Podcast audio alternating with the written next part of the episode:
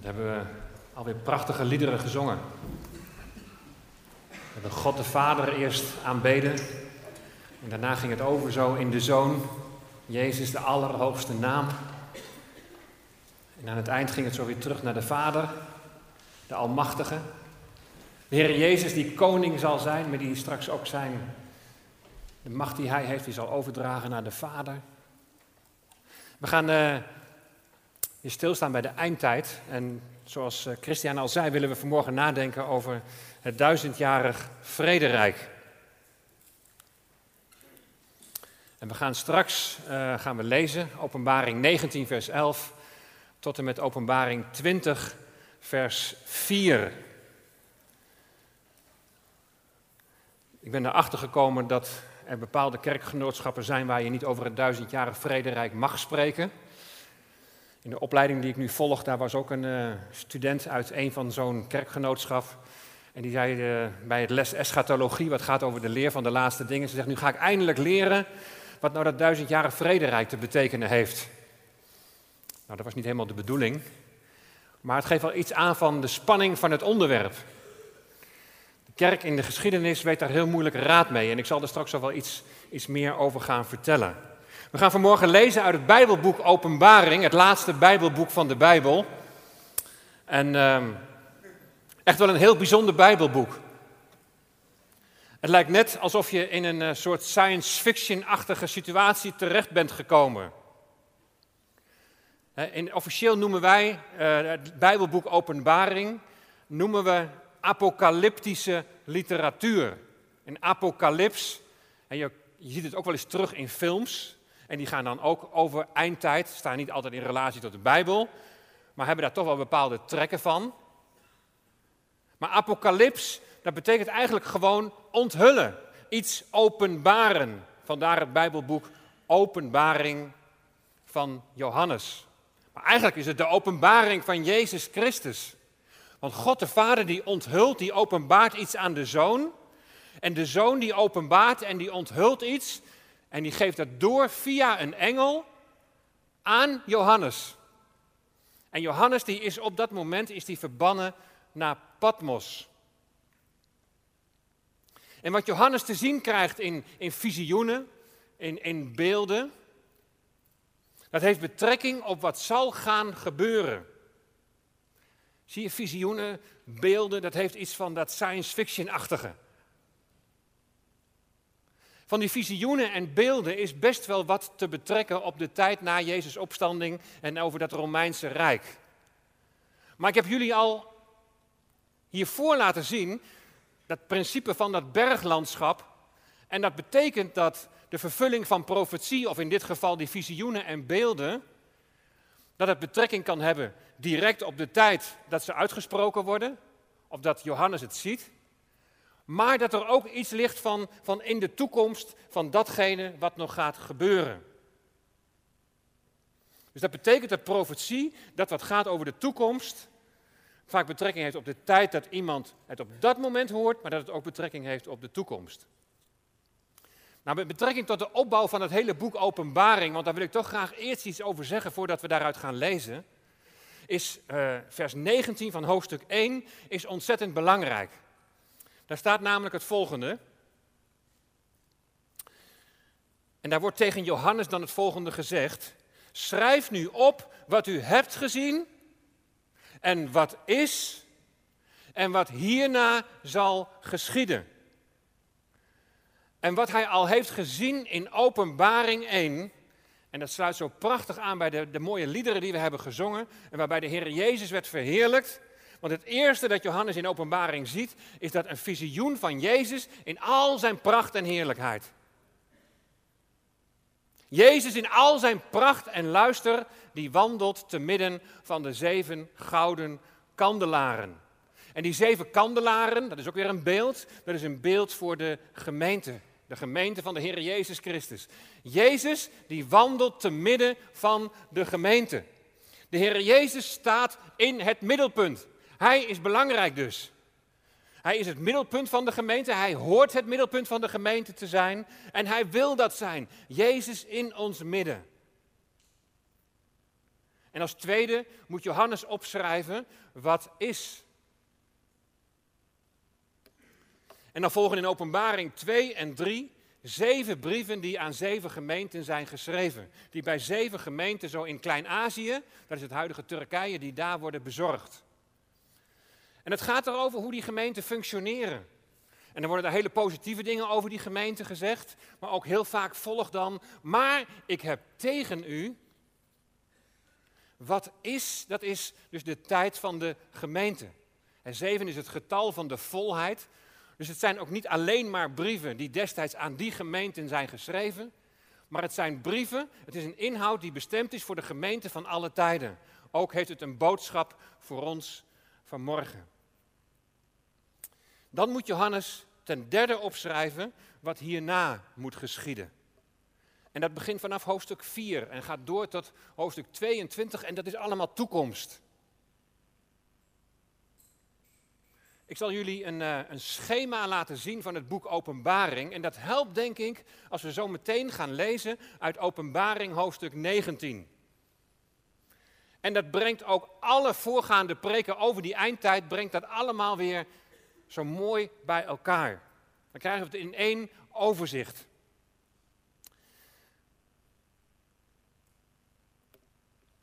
Je ziet daar eerst weer die hoofdstuk 2 en 3, die gaan over de periode van de gemeente. En dan hoofdstuk 4 en 5 zie je daar getekend als een wolk. Johannes die krijgt daar in hoofdstuk 4 en 5 van openbaring, krijgt hij een blik in de hemel. En hij ziet het lam op de troon, de Messias, de Heer Jezus. 24 oudsten om die troon, de gelovigen van alle tijden. En er zal een moment zijn dat Gods bazuin klinkt en de aartsengel roept en wij de Here tegemoet gaan in de lucht en dan zullen we voor altijd bij de Here zijn. En dat lezen we in 1 Thessalonicense 4. In 1 Korinthe 15 lees je daar ook over. En Johannes die krijgt hier al een voorproefje van. Dat is een gebeurtenis die volgens mij ieder moment zou kunnen plaatsvinden. Dat die bazuin klinkt en dat de aartsengel roept en dat wij de Here tegemoet gaan in de lucht om voor altijd bij Hem te zijn. Ik heb jullie al eerder gezegd dat er verschillende visies zijn hè, op eh, het moment dat wij de Here tegemoet zullen gaan. En je ziet hier dan ook een 1, een 2 en een 3. De een zegt voor de grote verdrukking, de ander zegt op de helft van die grote verdrukking. En de ander zegt weer nee, het is eigenlijk tegelijkertijd met die wederkomst. Dan is het alsof je zeg maar, de koning buiten de stad begroet en hem dan weer meeneemt naar binnen als één beweging.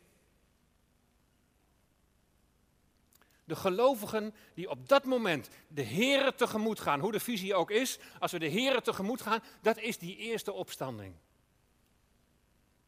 De gelovigen die komen voor de rechterstoel van Christus. Zie je hoe alles samenkomt? We komen voor de rechterstoel van Christus.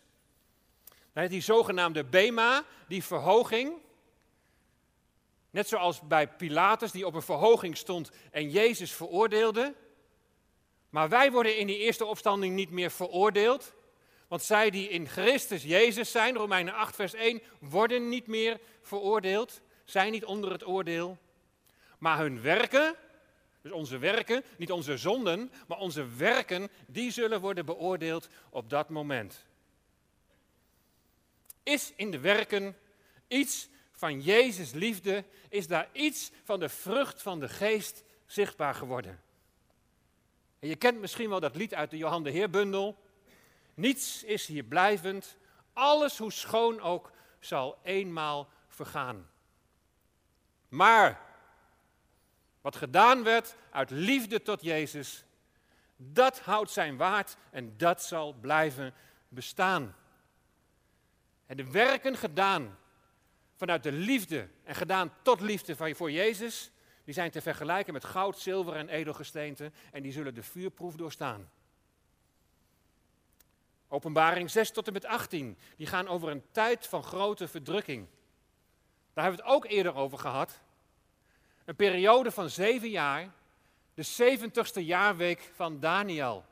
Weet je nog die 69ste jaarweek? Toen werd een gezalfde vermoord. Als je het allemaal gaat uitrekenen, kom je precies op het moment dat Jezus wordt gekruisigd op Golgotha. En dan komt er een intervalperiode. En dan die 70ste jaarweek, die zal in de toekomst nog aanbreken. Een tijd van grote verdrukking. Een tijd dat Gods toren over deze aarde zal komen. En die oordelen die breken aan doordat het lam op de troon, de Messias, het lam, hij opent de zegels, hij opent zogenaamde zegels. En dan breekt het geweld los. Oorlog, honger, aardbeving enzovoorts. Een vreselijke periode. En later dan vangen die oordelen aan door het blazen op bazuinen. In die periode van die verdrukking zal nog een grote schare tot geloof komen. Ze zullen als martelaars sterven, maar hebben net als de gelovigen, die de Here al tegemoet zijn gegaan in de lucht, hebben zij deel aan die eerste opstanding. Ook al is dat een ander moment. En aan het eind van die verdrukking, dan zal er een eindstrijd plaatsvinden. Jezus komt. En de dan levende volkeren, die zullen worden gescheiden als de schapen en de bokken. Daar ging het de vorige keer over in Matthäus 25. En de maatstaf is, hoe hebben de volkeren zich in die tijd, dus tijdens die grote verdrukking, hoe hebben ze zich gedragen ten opzichte van de minste van Jezus' broeders? Maatstaf is dus hun werken en hoe zijn ze in die moeilijke periode van strijd, hoe zijn ze met hun naasten omgegaan? En ik denk dat het hier betrekking heeft op hoe zijn ze omgegaan met het Joodse volk. Maar goed, daar gaan de meningen ook wel wat uiteen. Maar wel in ieder geval, hoe ben je met je naasten omgegaan? En dan in openbaring 19, de wederkomst, met aansluitend, aansluitend in openbaring 20 een periode van duizend jaar vrede. En daar gaan we vanmorgen over lezen. En volgende week dan het vervolg, de grote witte troon, het laatste oordeel. En in het schema zie je dan nog dat daarna nog de nieuwe hemel en de nieuwe aarde volgt. De wederkomst met aansluitend duizend jaar vrede. Het is allemaal nog toekomstmuziek. Maar het zien van dat grote plaatje van God, het zien van het delen en het delen van zijn plan, dat kan je helpen om anders naar je omstandigheden in het hier en nu te kijken. Nou, voordat we gaan lezen, laat ik jullie nog even dat drieluik zien van de vorige keer.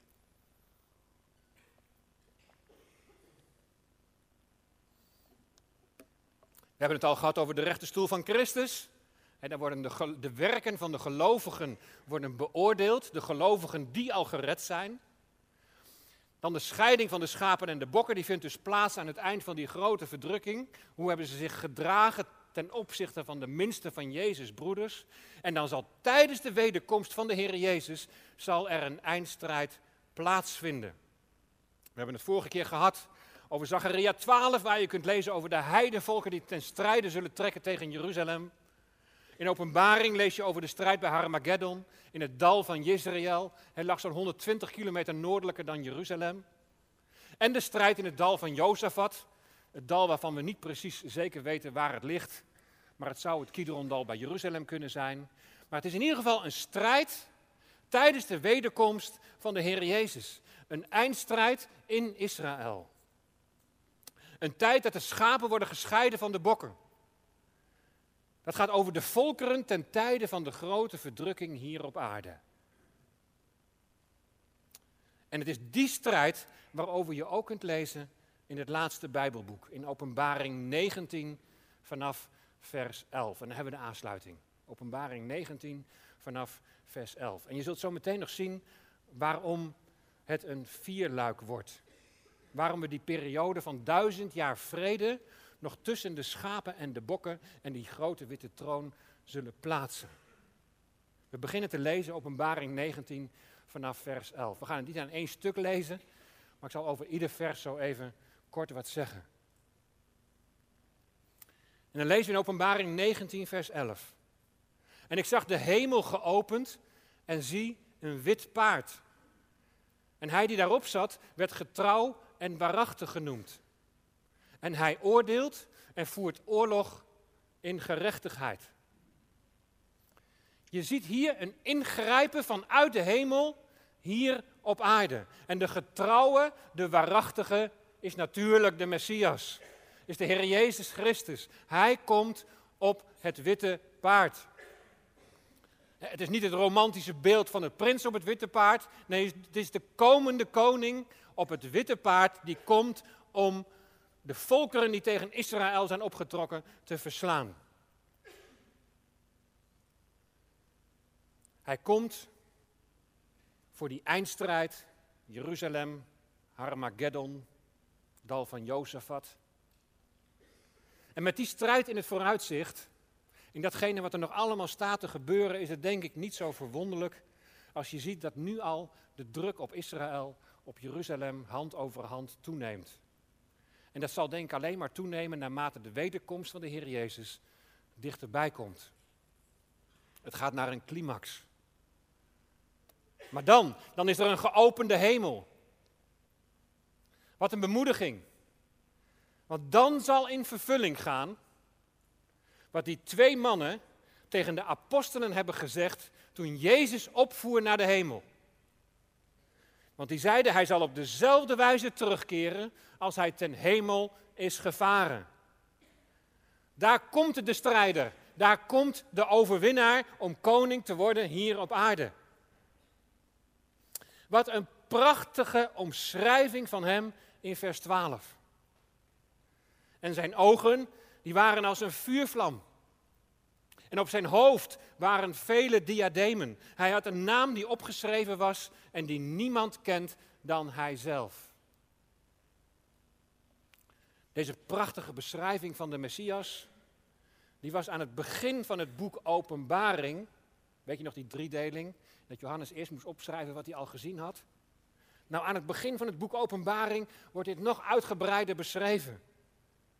En te midden van de zeven gouden kandelaren zag ik iemand die op de zoon des mensen leek, gekleed in een gewaad tot op de voeten en de borst omgord met een gouden gordel.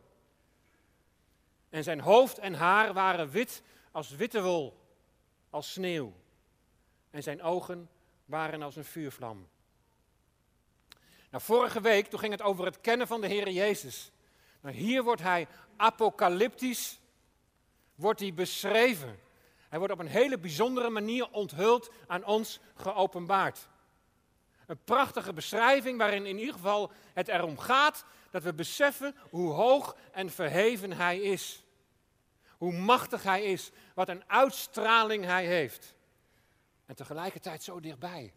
Hij wandelt te midden van die zeven gouden kandelaren. Hij wandelt te midden van de gemeente. Hij in ons midden. Hij door zijn geest in jouw hart. Hij die zo hoog en verheven is. De koning komt in macht en heerlijkheid. Ga je nu gebukt onder zorgen, onder verdriet? Ervaar je nu strijd? Allemaal het gevolg van, van de gebroken schepping waarin wij leven. Maar er komt een moment, dan gaat de hemel open. Dan komt de overwinnaar. Dan komt de vredevorst die herstel zal brengen. Die vrede zal brengen. Het boek Openbaring in het Nieuwe Testament is het boek wat het meeste verwijst, niet direct, maar indirect wel, het meeste verwijst naar het Oude Testament. En met name zijn er heel veel overeenkomsten met Daniel. Kijk maar eens hoe daar de Messias eigenlijk op dezelfde wijze wordt beschreven. Daniel 10, vers 6.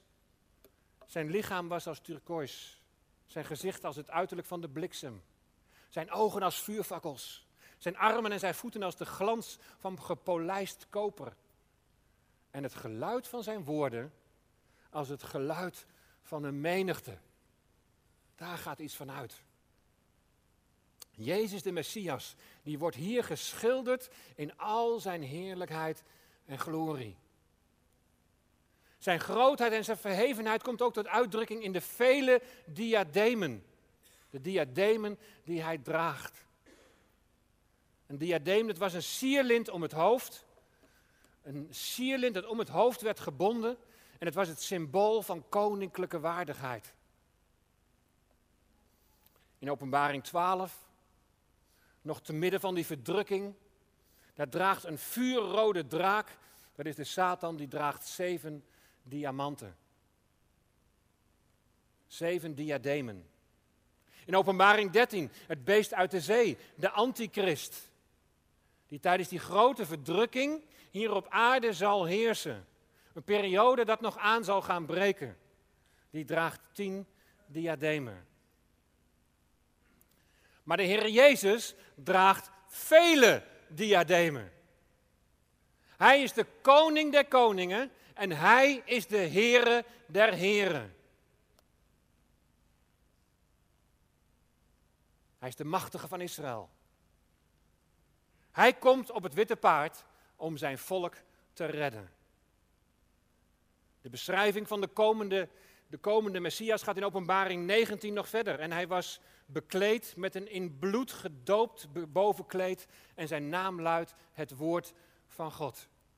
Het woord dat vlees geworden is en dat onder ons heeft gewoond. Zo spreekt Johannes over hem. Niet alleen ligt er een link met de profeet Daniel, maar ook met de profeet Jezaja, wat het in bloed gedoopte bovenkleed betreft. Jezaja die zegt, waarom is dat rood aan uw gewaad? En is uw kleding als die van iemand die de wijnpers treedt? En zo'n wijnpers, daar liep je dan in rond. En het vocht, dat spoot omhoog. En het kleed werd rood. Het geeft aan hoe de Heere de volken zou vertrappen die Israël aanvallen. Kijk maar in, in Jezaja 63, vers 6. Ik heb de volken vertrapt in mijn toren. Dat is ook die heilige en die almachtige God. Hij is liefde, maar hij is ook deze God. Die hen, die de Heer Jezus niet toebehoren. En die de volkeren, de volkeren die de Israël zullen aanvallen, hij zal ze vertrappen in zijn toren. Ik heb hen dronken gemaakt in mijn grimmigheid. Ik heb hun bloed ter aarde doen neerdalen. En de Heer Jezus komt. En hij komt niet alleen. De, legers in de hemel die volgden hem op witte paarden, gekleed in fijn linnen, wit en smetteloos. Hij komt, zoals we al eerder in Matthäus 25 hebben gezien, met zijn heilige engelen en zal dan plaatsnemen op de troon van zijn heerlijkheid.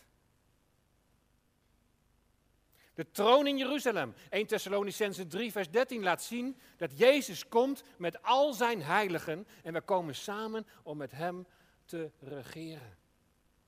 Zie je hoe er een rode draad door de hele Bijbel heen gaat, van Oude Testament naar het Evangelie, naar de brieven van Paulus?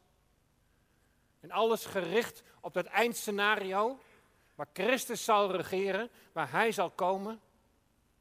Een apocalyptische beschrijving, maar werkelijkheid. Jezus komt om te regeren en wij met Hem. Wat wordt hier allemaal aan Johannes geopenbaard? Wat wordt hier allemaal vanmorgen aan ons onthuld? En uit zijn mond, uit zijn mond kwam een scherp zwaard, opdat hij daarmee de heidenvolkeren zou slaan. En hij zal hen hoeden met een ijzeren staf. En dan komt hij weer en hij treedt de wijnpersbak van de wijn van de grimmige toren van de Almachtige God. In Jesaja 49, vers 2 staat: Hij heeft mijn mond gemaakt tot een scherp zwaard. Denk eens even terug aan de schepping. God die sprak en hij, het was er. God sprak door het woord. En wie is dat woord? Het vlees geworden woord is de Heer Jezus Christus. Hij die al bij de schepping betrokken was. God sprak en het was er. Wat een kracht in het woord. Kracht in de Heer Jezus Christus. Hij is het woord dat vlees geworden is. En God heeft de mond van de Messias heeft hij gemaakt als een, als een scherp zwaard. Wat eerst scheppingskracht had, hij sprak en het was er, wordt nu aangewend om de vijand te verslaan. 2 Thessalonicense 2 vers 8, de wetteloze, de antichrist, over die periode weer van die grote verdrukking, die zal geopenbaard worden. Maar de Heere die zal hem verteren door de geest van zijn mond. En hem te niet doen bij de verschijning van zijn komst. En Jezus komt met macht en heerlijkheid. Er stond op zijn bovenkleed en op zijn dij deze naam geschreven. Koning der koningen en Heere der heren. Jezus Christus in al zijn heerlijkheid. Hij verslaat de volkeren die tegen Israël zijn opgetrokken. Hij is de koning der koningen en hij is de Heere der heren. Kijk verder maar eens hoe die strijd en die afrekening verder wordt beschreven. En ik zag één engel dicht bij de zon staan en hij riep met luide stem naar alle vogels die hoog aan de hemel vlogen. Kom en verzamel u voor het avondmaal van de grote God. Dat is niet het avondmaal dat wij kennen. Luister maar verder, want om te eten vlees van koningen en vlees van oversten van duizend en vlees van machtigen en vlees van paarden en van hen die daarop zitten en vlees van alle vrijen en van slaven, kleine en grote. En ik zag het beest, ik zag die antichrist en de koningen van de aarde en hun legers bijeen verzameld om oorlog te voeren tegen hem, die op het paard zat, op het witte paard. En tegen zijn leger. En het beest werd gegrepen en met hem de valse profeet. Dat zijn het beest uit de zee en het beest uit de aarde die staan voor een geestelijke macht en een politieke macht tijdens die grote verdrukking. En die in zijn tegenwoordigheid de tekenen gedaan had, waardoor hij hen misleid had, die het merkteken van het beest ontvangen hadden, 666, en die zijn beeld aanbeden hadden. Deze twee werden levend geworpen in de poel van vuur die van zwavel brandt. En van de overigen, de overigen werden gedood met het zwaard van hem die op het paard zat, namelijk het zwaard dat uit zijn mond kwam. En alle vogels werden verzadigd met hun vlees, een groot slagveld. Het teken van het beest, een teken op de rechterhand of het voorhoofd. Ook daarin zijn op dit moment al allerlei ontwikkelingen gaande kinderen in, in Roemenië die allemaal een chip geïmplanteerd krijgen met al hun gegevens. En als je straks in de toekomst dat merkteken niet hebt, kun je niet meer kopen en verkopen. Je wordt overgeleverd. En dit is alles wat Johannes ziet. Het beest uit de zee, de antichrist, en het beest uit de aarde, en een geestelijke macht die die antichrist op de voorgrond drukt. Ze worden verslagen en ze worden geworpen in de poel van het vuur. Maar niet alleen zij, ook de macht achter hen. En die macht achter hen is de duivel, is de Satan, die wordt verslagen. En dat lezen we in hoofdstuk 20. En ik zag een engel neerdalen uit de hemel met de sleutel van de afgrond en een grote ketting in zijn hand. En hij greep de draak, de oude slang, dat is de duivel en de Satan, en bond hem voor duizend jaar en wierp hem in de afgrond en sloot hem daarin op en verzegelde die boven hem, opdat hij de volken niet meer zou misleiden, totdat de duizend jaar tot een einde zijn gekomen. En daarna moet hij in korte tijd worden losgelaten. En hier zien we die uitdrukking duizend jaar. Duizend jaar wordt die Satan gebonden. Hij kan niets meer doen. Anders zou het hier op aarde geen vrede zijn. En dan volgende versen die ons wat meer duidelijkheid geven over die duizend jaar die zullen volgen op de wederkomst. Ja, in hoeverre is dat voor ons van betekenis? Waarom niet direct een nieuwe hemel en een nieuwe aarde? Waarom wordt die Satan nog een keer weer losgelaten? En dat zijn dan vragen die bij mij naar boven komen. En bij de heren tegemoet gaan in de lucht heb ik laten zien, ja, er zijn drie in hoofdlijnen zijn daar drie visies op, wanneer dat zal gaan gebeuren. En ik zei aan het begin dat ik nog zou laten zien waarom we toch nog tot een vierluik komen in plaats van een drieluik. Nou, op dat duizendjarig vrederijk, sorry, ik kan er niks aan doen, maar ook daar zijn in hoofdlijnen zijn daar weer drie verschillende visies op. En binnen die visies natuurlijk wel weer wat varianten, maar in hoofdlijnen drie. Ik laat ze heel kort, laat ik ze u even zien. Om toch het goed te kunnen plaatsen in het plaatje van het geheel wat ik aan het begin liet zien. En je ziet daar twee hele moeilijke woorden, millennianisme en giliasme. Millennianisme, dat is het Latijn voor duizend jaar. En je weet misschien nog wel toen we overgingen naar het jaar 2000, dat we zeiden we komen in een nieuw millennium. En Giliasme, Gilioi, betekent ook duizend jaar. Hebben dus allebei dezelfde betekenis. En dan heb je pre-Giliasten, en die geloven dat het duizendjarige vrederijk volgt op de wederkomst van de Heer Jezus Christus, zoals ik jullie vanmorgen heb laten zien. En je ziet deze visie, zie je vooral bij vergadering van gelovigen. Uh, het zoeklicht bijvoorbeeld.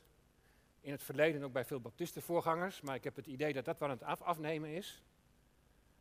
Dit pregiliasme, dat stelde, speelde trouwens ook een heel grote rol bij het ontstaan van de Pinksterbeweging.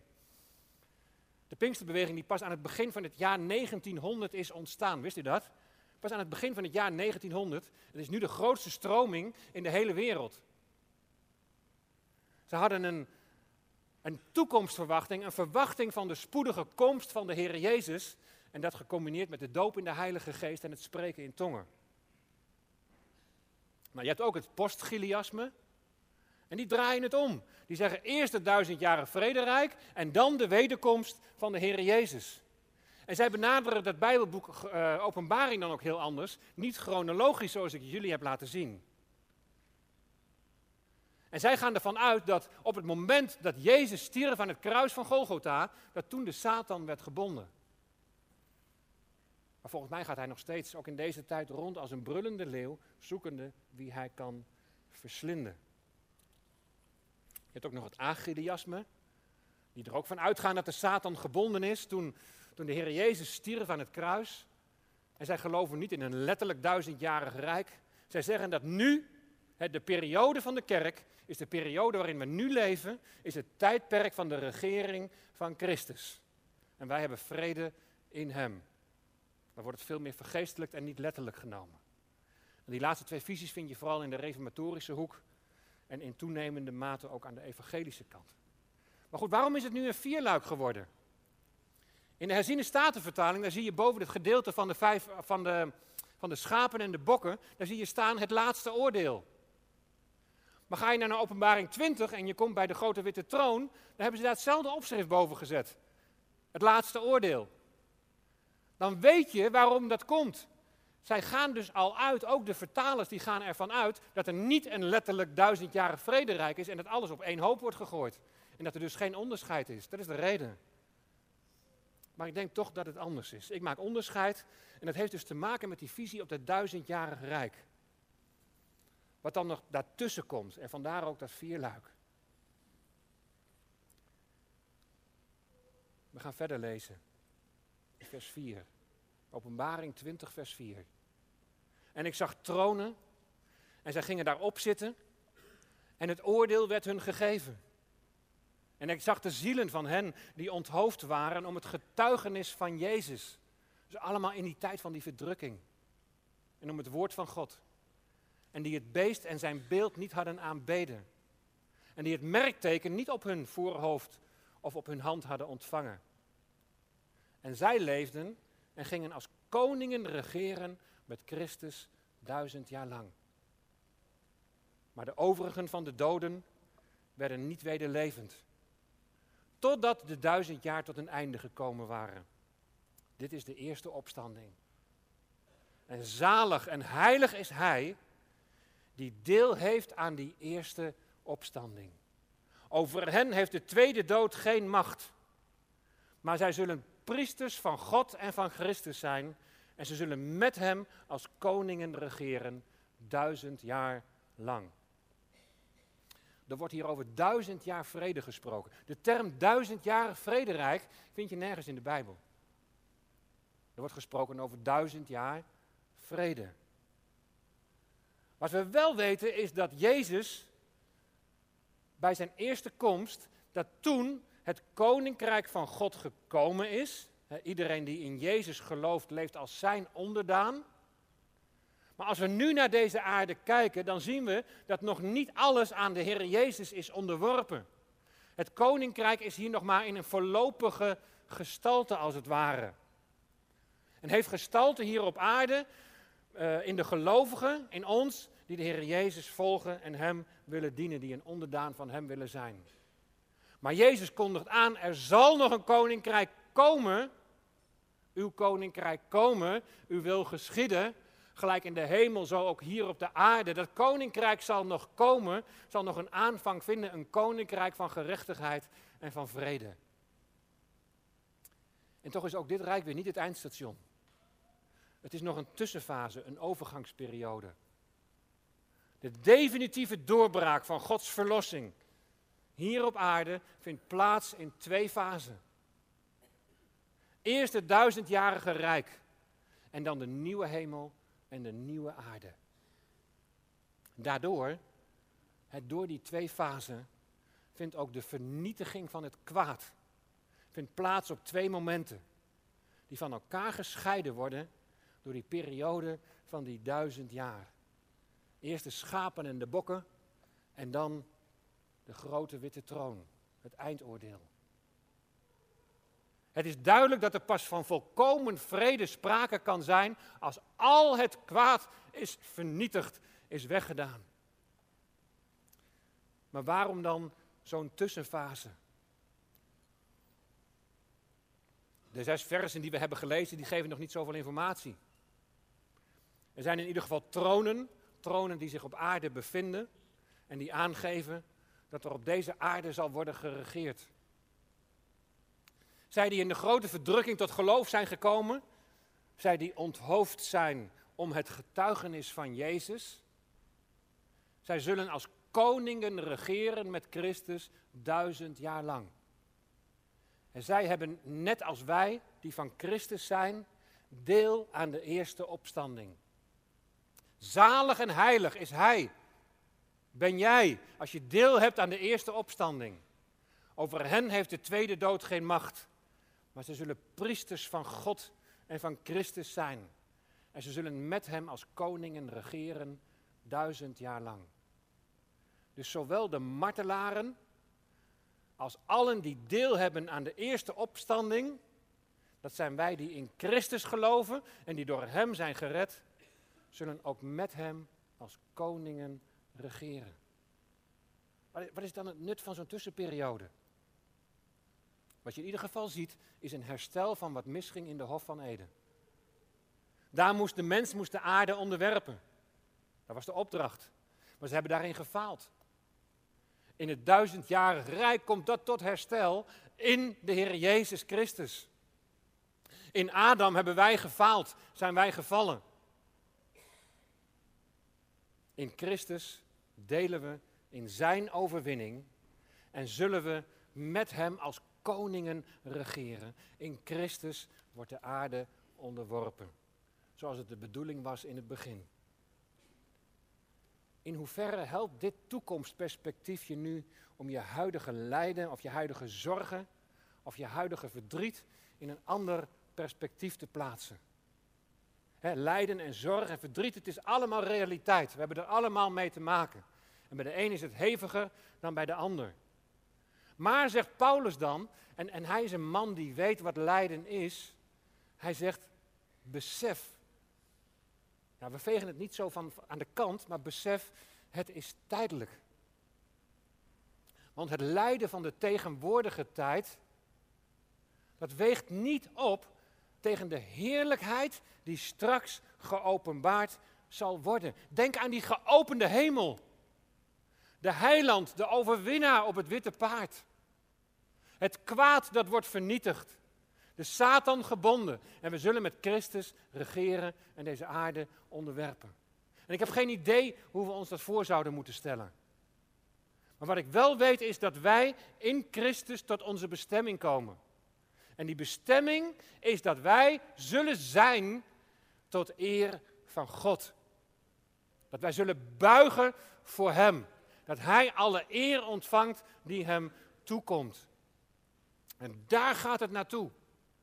En dat is onze hoop en dat is onze verwachting. Waarom dat duizendjarig rijk? Ik denk dat het herstel dan nog niet compleet is. Met name het herstel van het Joodse volk. Ze zullen dan bijeengebracht worden als een hen haar kuikens verzamelt. Dan mogen ze schuilen onder de schaduw van de vleugels van de Messias. De tien stammen en de twee stammen zullen worden herenigd En lees maar in hoofdstuk 10 van het Johannesevangelie over de goede herder. En zie dan de overeenkomst met Ezekiel 37. Daar staat de Heer, de koning, die zal voor hen uitgaan. Hij zal ze bijeenbrengen. Hij zal ze uit de stal, zal hij ze leiden en hij zal ze brengen naar de grazige weide, waar ze leven en overvloed ontvangen. Kijk eens, en dan gaan we ook afsluiten. Kijk eens even kort wat er in de Bijbel en uh, door de profeten wordt gezegd over het duizendjarige rijk. Jeruzalem zal het centrum van de aarde zijn. Jezus zal heersen vanuit Jeruzalem. Jeruzalem zal geroemd worden door alle volken. Hier staat hij dan, Jezus zal heersen vanuit Jeruzalem. Jezus zal zitten op de troon van David. De heidevolken trekken op naar Jeruzalem om onderwijzing uit de Torah te ontvangen en om het loofhuttenfeest te vieren. Naast Israël worden Syrië en Egypte in het bijzonder gezegend. Alle afgoderij zal uit het land worden verwijderd. Er zullen geen wapens en geen oorlogen meer zijn. De situatie uit het paradijs keert terug. Het dierenrijk is totaal vernieuwd. Vleeseters worden planteneters. De vijandschap tussen dieren is weg. Dieren bijten niet meer en zijn niet meer giftig. De schepping is bevrijd van de slavernij, van het verderf. Het volk Israël zal niet alleen geestelijk, maar ook lichamelijk hersteld zijn. En de aarde zal vol zijn van de kennis van de Here. Er zal een feestmaal zijn voor alle volken op de Sionsberg met heerlijke gerechten en wijn van, de, een, van een goed jaar. God zal alle tranen van alle gezichten afwissen. Israël zal voor altijd wonen in zijn eigen land. Maar hier zien we dat het nog niet volmaakt is. Er komt nog zonde voor. Zondaars zullen sterven, in tegenstelling tot de rechtvaardigen. De mensen die niet jaarlijks optrekken naar Jeruzalem om het loofhuttenfeest te vieren, die worden door een plaag getroffen. Het duizendjarig vrederijk. Een periode van, van herstel van de situatie van de Hof van Eden, maar nog niet volmaakt. De macht van de duisternis verslagen, maar de Satan nog voor een tijd gebonden. Christus regeert. En wij met hem. En dan heb ik een hele persoonlijke vraag naar aanleiding van datgene waar we vanmorgen bij stil hebben gestaan. Van, wordt vandaag in jou al zichtbaar dat Christus regeert in jou? Wordt vandaag in jouw leven, in het hier en nu, al zichtbaar dat Christus regeert in jou? Heb jij je leven al aan Hem toevertrouwd? Zul je straks deel hebben aan die eerste opstanding? Zul je straks met Christus regeren? Of wacht je de tweede dood definitief over, voorbij? Leef je als kind van God in de overwinning van Christus? Je wordt misschien aan alle kanten geslagen. Je gaat misschien door een dal. Maar houd je vast aan de hoop die voor je ligt. Janna heeft een prachtig lied uitgezocht. Als ik voor uw troon verschijn. Ja, de liederen die wij zingen over de komst van de Heer Jezus, dan is het van, er zal er blijdschap zijn en vreugde. Maar dan hebben we het wel over dat eerste moment, over die eerste opstanding voor de rechterstoel. Want bij die wederkomst, dat zal geen pretje zijn, hebben we net gezien. Want dan zijn we al met Hem en zullen we met Hem regeren. Maar als ik voor uw troon verschijn, die rechte stoel van Christus, die Bema, stralend in uw heerlijkheid, wat een dag van blijdschap zal dat zijn. Jullie mogen al best wel vast uh, jullie plek innemen. Dan gaan we dit prachtige lied zo met elkaar gaan we staande zingen. Tranen zijn verleden tijd, aardse pijn is dan voorbij. Alles is zoals het hoort te zijn. Maar kunnen we daarna uitkijken? U te zien zoals u bent. Pak hem nog even terug, ja. U te zien zoals u bent. Kennen zoals u mij kent. Thuis dankzij het offer van uw zoon. Hier zie ik nog maar een deel. We hebben vanmorgen nog maar een deel gezien. En we hebben al gezien, soms zijn er nog weer wat, wat meerdere visies op ook. We hebben maar een deel gezien. Maar straks, dan aanschouw ik het geheel. Als ik mij zal buigen voor uw troon. En wij aanbidden en wij zingen een eeuwigdurend loflied voor uw Heer. Wij aanbidden en brengen u een eeuwig halleluja tot uw eer. Nooit meer angst, nooit meer pijn. Al mijn tranen, al mijn zonden zijn voorbij. Nooit meer schuld, nooit meer spijt. Ik sta oog in oog met u. Oog in oog met Hem. Die komt met macht en heerlijkheid. En die zijn koninkrijk zal vestigen hier op deze aarde. Een, een rijk van gerechtigheid en vrede. Duizend jaar vrede. Een eeuwig halleluja tot uw eer. Misschien willen jullie al beginnen wat te spelen, dan willen we nog samen eerst een, een, moment van gebed nemen. En dan gaan we ook dit, dit lied gaan we samen gaan we staan en zingen. Zullen we alvast erbij gaan staan? Trouwe God, Hemelse Vader, we danken u voor uw woord van deze morgen. Dat we een blikje mochten krijgen zo in de toekomst. Het rijk dat u zult vestigen, een rijk van gerechtigheid en vrede. En wat is dat, Heer, waar we naar verlangen? Want we zien de gebrokenheid van deze wereld. We zien de nood en het verdriet bij mensen. We zien ook uw verdriet, Heer, over de velen die u niet willen kennen.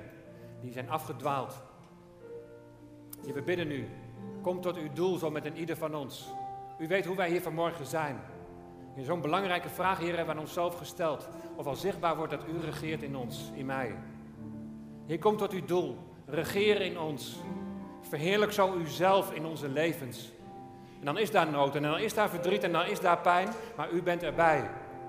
En U laat in onze harten zien en U laat door Uw woord zien dat het tijdelijk is. En dat het lijden van de tegenwoordige tijd niet opweegt tegen de heerlijkheid die straks geopenbaard zal worden. Als de hemel openbreekt Heer Jezus, en u komt met macht en heerlijkheid. En Heer, wat kunnen we daarnaar uitzien? Wat kunnen we daarnaar verlangen? Heer, we zien uit naar wat u gaat doen in de tijd die zo voor ons ligt. Heer, maak ons gereed. Maak ons klaar tot het moment dat de bazuin zal klinken en de aartsengel zal roepen. En wij u tegemoet gaan in de lucht om voor altijd bij u te zijn. Heer, werkt u het uit in onze harten. Dat u, Heer Jezus, op de eerste plaats zult staan. Dat u in onze levens verheerlijk zult worden. Heren, we prijzen u, we loven u, we eren en aanbidden u. Tot lof en eer van uw naam. En laat ons leven tot eer van u zijn. Nu, straks en tot in eeuwigheid. Een eeuwig halleluja tot uw eer. Amen.